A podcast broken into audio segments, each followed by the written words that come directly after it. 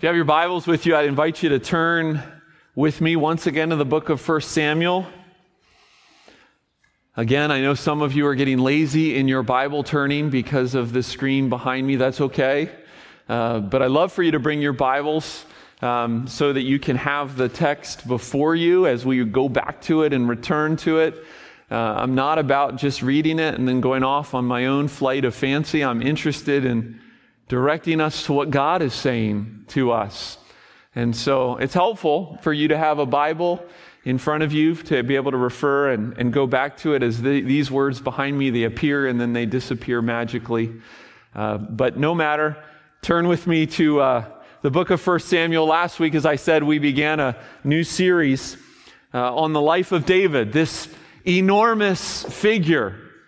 Enormous, not literally, he was actually a small guy, the smallest of the brothers, uh, the smallest of the sons of Jesse, you might remember. But he is a significant figure in ancient history. The most, one of the most important figures in the story of God's redemption. And so last week we introduced David as the scriptures introduce David, not with a birth account not with a story from his boyhood, but with his unlikely anointing as the next king of Israel. But remember, there's a problem.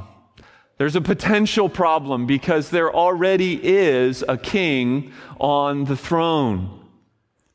Saul sits there, and it'll be 20 years or so before David assumes the role of king. But during that time, during that 20 years, this fact will become clear that God's Spirit and God's favor have left Saul, and they have come upon King David.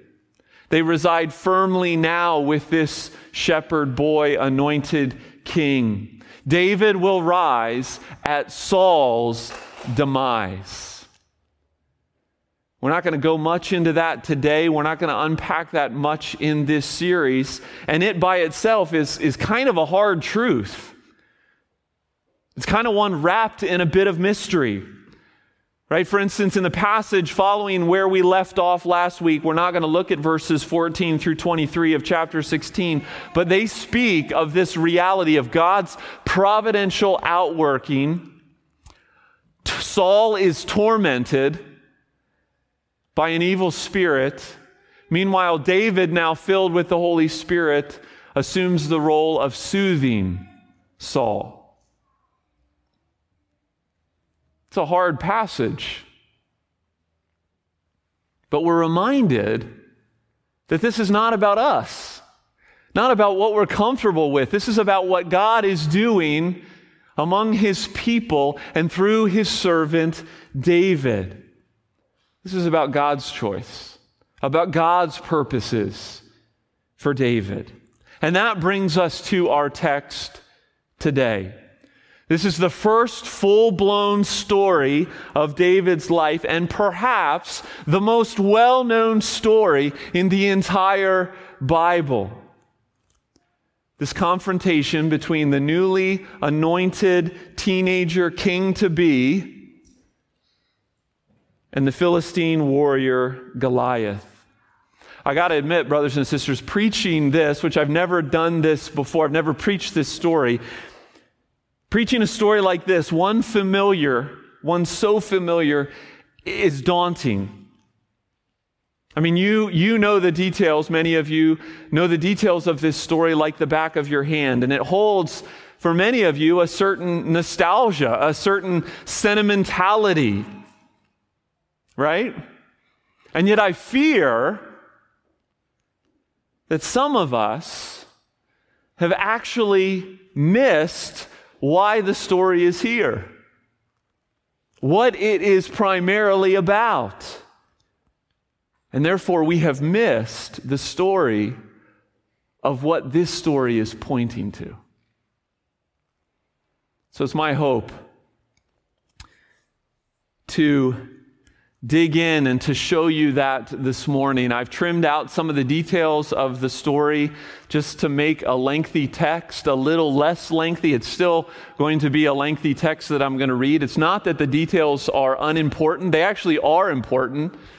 I mean, the fact that we learn that David is supposed to take 10 loaves of bread and 10 rounds of cheese to his brother. I mean, why do we need to know that he's taking cheese to his brothers?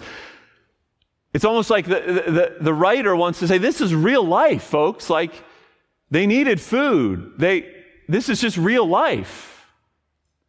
It's not a fairy tale. So while the details are important, we're, we're not going to focus on them this morning. We don't want to miss the forest in the trees. And so I've picked a little bit of this story. Hopefully, you can fill in the blanks of what is not read this morning. You can read it later this afternoon. I'd encourage you to do so. Listen as I read, and if you're able, and if you want to sit this one out, you can. It's a long text, but if you're able, I'd ask you to stand for the reading of God's word. I'm going to read 1 Samuel chapter 17, verses 3 through 11, and then 32 through 52. I was listening to a preacher this week, and he said something that, that I want to say. I could say every week, what you're about to hear from my mouth is the only inspired thing you're going to hear this morning. This is true.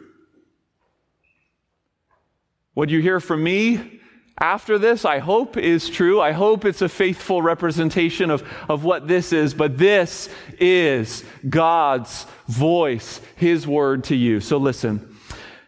1 Samuel 17, chapter, chapter 17, verse 3. And the Philistines stood on the mountain on the one side, and Israel stood on the mountain on the other side with a valley between them. And there came out from the camp of the Philistines a champion named Goliath of Gath, whose height was six cubits and a span. He had a helmet of bronze on his head, and he was armed with a coat of mail, and the weight of the coat was 5,000 shekels of bronze. He had a bronze armor on his leg and a javelin of bronze slung between his shoulders. The shaft of his spear was like a weaver's beam, and its, his spear's head weighed 600 shekels of iron, and his shield bearer went before him. He stood and he shouted to the ranks of Israel, Why have you come out to draw up for battle? Am I not a Philistine? And are you not servants of Saul? Choose a man for yourselves and let him come down to me. If he is able to fight with me and kill me, then we will all be your servants. But if I prevail against him and I kill him, then you shall be our servants and serve us. And the Philistine said, I defy the ranks of Israel this day. Give me a man that we may fight together.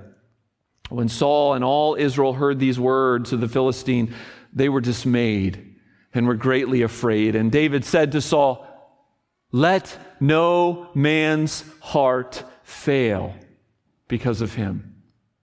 Your servant will go and fight with this Philistine. And Saul said to David, You are not able to go against this Philistine to fight with him, for you are but a youth and he has been a man of war from his youth. But David said to Saul, Your servant used to keep sheep for his father. And when there came a lion or a bear and took a lamb from the flock, I went after him and struck him and delivered him out of his mouth. And if he arose against me, I caught him by his beard and struck him and killed him. Your servant has struck down both lions and bears, and this uncircumcised Philistine shall be like one of them, for he has defied the armies of the living God. And David said, The Lord who delivered me from the paw of the lion and from the paw of the bear will deliver me from the hand of this Philistine. And Saul said to David, Go, and the Lord be with you. Then Saul clothed David with his armor. He put a helmet of bronze on his head. He clothed him with a coat of mail. And David strapped his sword over his armor and he tried to go in vain, for he had not tested them. And David said to Saul, I cannot go with these, for I have not tested them. And so David put them off and he took his staff in his hand and he chose five smooth stones from the brook and he put them in his shepherd's pouch. His sling was in his hand and he approached the Philistine. And the Philistine moved forward and came near to David with his shield bearer in front of him. And when the Philistine looked and saw David, he disdained him, for he was but a youth, ruddy and handsome in appearance. And the Philistine said to David, Am I a dog that you come after me with sticks? And the Philistine cursed David by his gods. The Philistine said to David, Come to me, and I will give your flesh to the birds of the air and to the beasts of the field. And David said to the Philistine, You come me with a sword and with a spear and with a javelin, but I come to you in the name of the Lord of hosts, the God of the armies of Israel, whom you have defied. This day the Lord will deliver you into my hand, and I will strike you down and cut off your head. And I will give the dead bodies of the host of the Philistines this day to the birds birds of the air and to the wild beasts of the earth, that all the earth may know that there is a God in Israel. And that all this assembly may know that the Lord saves not with sword and spear, for the battle is the Lord's, and he will give you into our hand. When the Philistine arose, and came and drew near to meet David. David ran quickly toward the battle line to meet the Philistine, and David put his hand in his bag. He took out a stone and he slung it and he struck the Philistine on his forehead. The stone sank into his forehead and he fell on his face to the ground. So David prevailed over the Philistine with a sling and with a stone and struck the Philistine and killed him. There was no sword in the hand of David. Then David ran and stood over the Philistine and took his sword and drew it out of his sheath and killed him with his head cut and cut off his head with it. When the Philistines saw that their champion was dead, they fled. And the men of Israel and Judah rose with a shout and pursued the Philistines as far as Gath and the gates of Ekron, so that the wounded Philistines fell on the way from Sha'arim as far as Gath and Ekron. Amen. This is the word of the Lord. This morning, as we jump back into the life of David, I remind you that last week I began with this, this statement about David's anointing. I said that that was a story about God's deliverance. And yet, last week, upon the anointing of this teenager king to be, it was really about a story of the promise of deliverance, right? Deliverance to come. Well, today's passage obviously brings that promise to a reality, at least in part. Two things for all you note takers, even those of you who aren't note takers. Two things that I think we can learn and be reminded of this morning as we walk through this familiar story. And the first one is this we are a people desperately in need of rescue. We are a people desperately in need of rescue. Buster Douglas and Andy Ruiz Jr., the 1980 U.S. men's Olympic ice hockey team, Rocky, Rudy, The Blind Side, Invincible, Erin Brockovich, Hidden Figures. What do all of those names and or movie titles and or descriptions of sports teams have in common? Yes, they are all great stories, some of them fictional, some of them not. But they are all what we would term in our culture underdogs. Buster Douglas knocked out Mike Tyson. Andy Ruiz Jr. knocked out Anthony Joshua. The U.S. Olympic hockey team of 1980 beat the powerhouse of Russia, and I could go on and on. Everyone loves an underdog story, right?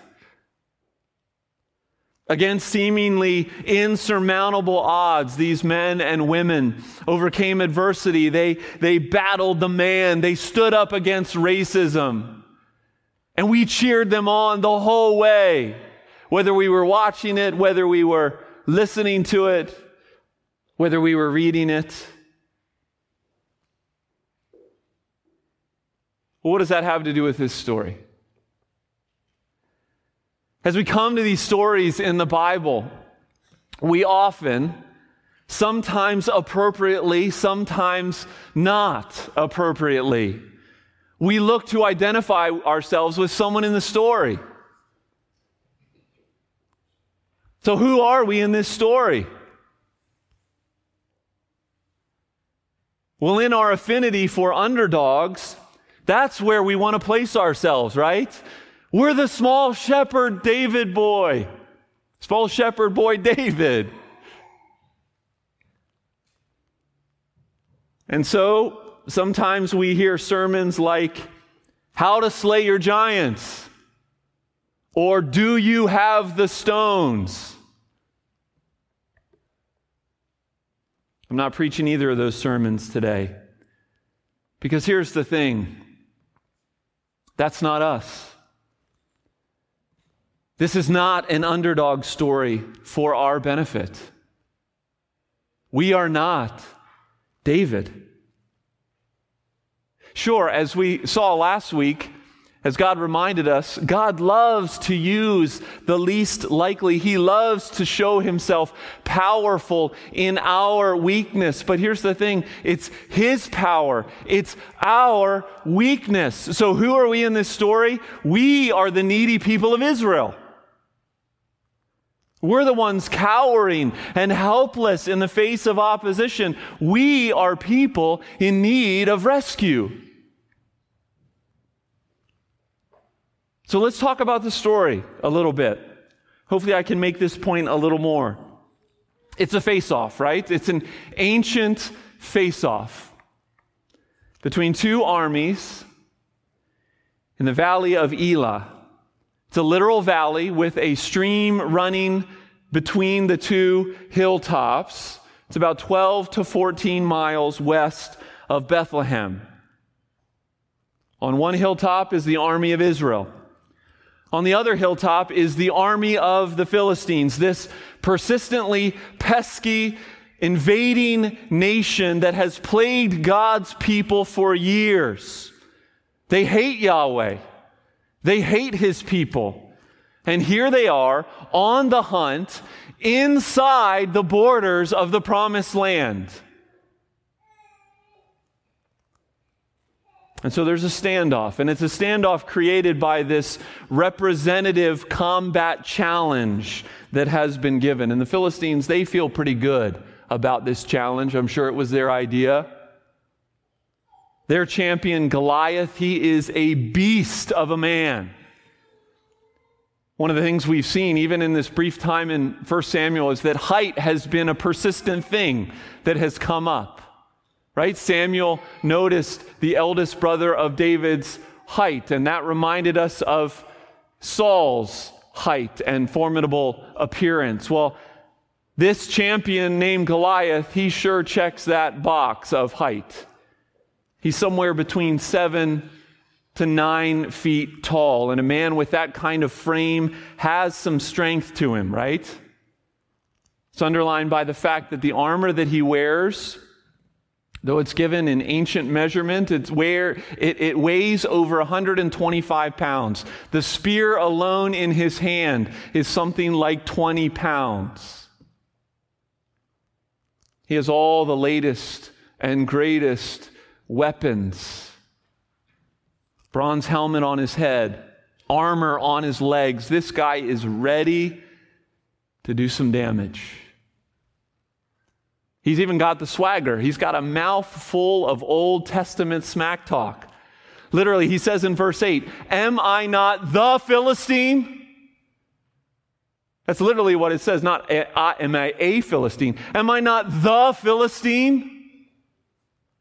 I mean, who else would there be? Meanwhile, you guys, you are you're servants of Saul. He doesn't even acknowledge Yahweh. The response of those who see him, who see as the world sees, they cower in fear. Even the king of God's people, the formidable Saul, who remember was ahead above everyone else in terms of his own frame. Even Saul himself dares not step into the valley. And this is significant. Saul is called to lead and protect God's people, and he's got nothing. I mean, perhaps he should have gone back to Deuteronomy 9 2 and, and remembered that the Lord told him, the Lord told his people that they would encounter enemies great and tall. He might have cried out to the Lord, who said that he would subdue those enemies. But he doesn't. He can't because he sees with worldly eyes. just like Samuel struggled to see as the Lord saw.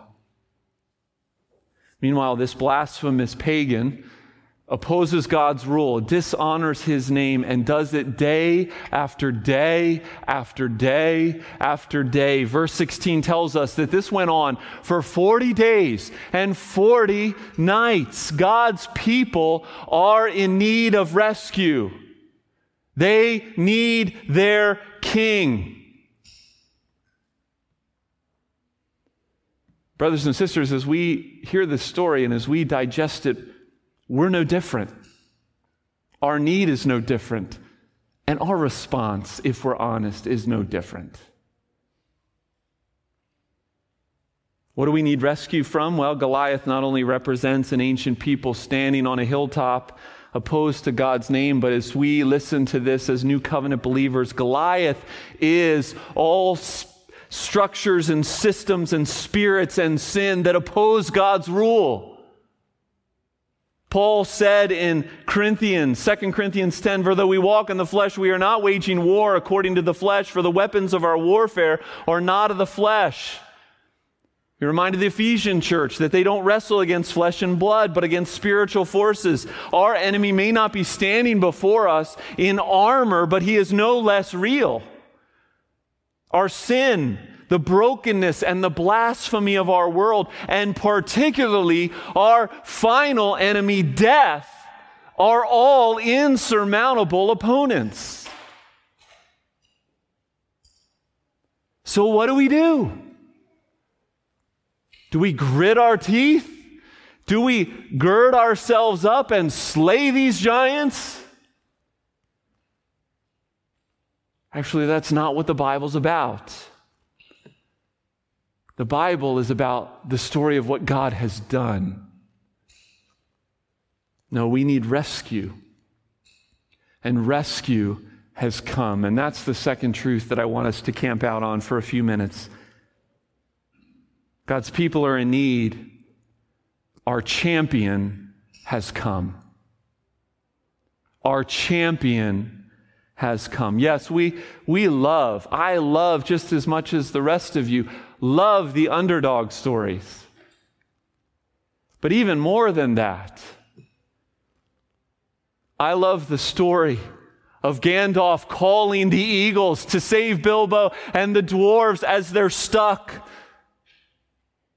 their backs against the wall. There is no hope. They're going to die at the hand of the evil orcs. And they're saved. And I love that story even more because it's us, it's me, and it takes salvation out of my hands. As we get back into this scene, back into this story, the situation in the valley of Elah, it looks hopeless. That is, until the king who is not yet king, the true king, arrives on the scene. Where's he been? Well, he's been shepherding. He's not sent there to fight. He's sent there to support the effort of his brothers. But there are three things I want you to see about David under this point of our champion has come. The first is that he hears and sees. The second is that he speaks. And the third is that he saves. So, what does he see? Well, it actually begins with what he hears. Verse 23 Goliath spoke the same words as before, and David heard them. What David heard was the pompous blasphemy of an enemy of Yahweh. Of course, it was the same thing everybody else had heard and had been hearing for days and days and days. But only David seems to really hear what is going on here. We know this because he asks a good question, the key question in verse 26. Who is this uncircumcised Philistine that he should defy the armies of the living God? Do you hear that? This is a theologically loaded question. And interestingly enough, it's the first time David speaks in the scriptures. It's the first words we hear out of his mouth. This is what he breaks his silence with. David is the one who, only one, who seemingly understands that Yahweh's honor is at stake in this. David sees the whole thing differently.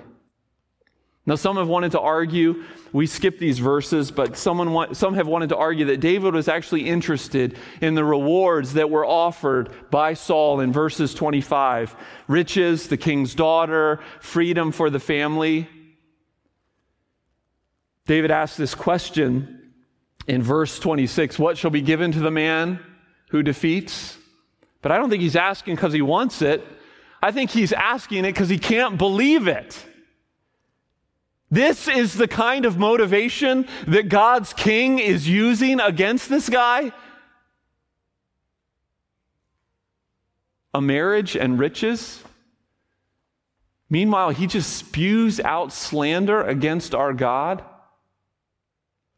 I think David is in unbelief. David's a man after God's own heart. David's identity is as a child of a covenant keeping God, the same God who parted the Red Sea, the same God who parted the Jordan, who tore down Jericho. You see, David is showing himself to be the true king because he sees clearly. His thinking is theocentric because he truly knows Yahweh. David sees. Secondly, David speaks. He speaks first to the king. And, and notice that David speaks first. In the ancient world, when you came into the presence of a king, you didn't speak until you were spoken to. But David is the true king. So he will speak first, even though Saul doesn't realize that he's the true king. And listen to what he says. Listen to the kingly words of David. Verse 32 Let no man's heart fail because of this man. Your servant will go and the Lord who delivered me from the paw of the lion, from the paw of the bear, will deliver me from the hand of this Philistine. David doesn't assert himself, he's concerned about God's people. He's concerned about Yahweh's honor. And he looks to Yahweh's past care. Saul doesn't see it. Saul can't remember what God has done. All he sees is from this worldly perspective of this big dude covered in armor. And he reinforces that because as he gets David ready for the battle, what does he do? You better put this on. You better put this on. And instead, David chooses a sling. Now, we don't really know what this looks like. Maybe you've seen kind of pictorial representations of it. I actually went on YouTube. There's a little history channel thing about David and Goliath. It's pretty cheesy, but it does show a sling. I remember making one actually as a little boy. If that's not a nerdy pastor kid thing to do, I don't know what is. But I made a sling and tried to sling it. A sling was just a leather pouch with two long leather thongs and you put a stone in it, you'd use the centrifugal force, you let go of one of the thongs, and that thing would shoot out. I mean, these projectiles would go at 100 miles an hour. And they could be accurate, at least ancient historians say, they could be accurate from 200 yards away. So David gets this thing that he's used to using. Sure, David wasn't going after him with a you know, a foam pool stick or something. David's good with this thing. But as good as David is, verse 5 shows us David's trust was not in his ability to swing this sling, it was in his God. So he speaks to his foe, Goliath. He says, You come to me with sword and spear. I come to you in the name of the Lord of hosts, the God of the armies of Israel, whom you have defied. He would later sing about this in Psalm chapter 20, verse 7. Some trust in chariots and some trust in horses, but we trust in the name of the Lord our God. He continues to Goliath, This day the Lord will deliver you into my hand, and I will strike you down and cut off your head. Skipping a bit that this assembly may know that the Lord saves not with sword and spear, for the battle is the Lord's, and he will give you into our hand. As one commentator, I think, appropriately quipped, there's no reason why the Philistines should have all the juicy lines. So David gives his own Old Testament smack talk. Notice that David's speech is 63 verses. The whole combat report is just 36 verses. It's David's speech that's really the important thing. These are the important th- theological realities. So David speaks. He speaks to Saul, he speaks to Goliath, and then lastly, David will save. He has seen, he has spoken, now he will save. And the fight is, is kind of over before it even starts, right? David rushes him, and what does he do? He literally stones the blasphemer, which is exactly what God's law requires that the blasphemer be stoned. His brother thought he was just a punk. We skipped over those verses. It's just a pain in the rear little brother. Saul thought he was too green and naive. Goliath thought he was a joke and an insult to his manhood, but Yahweh proved them all wrong. David didn't prove him wrong, Yahweh proved him wrong. The true king has secured salvation. The champion has been proven. Our champion has come.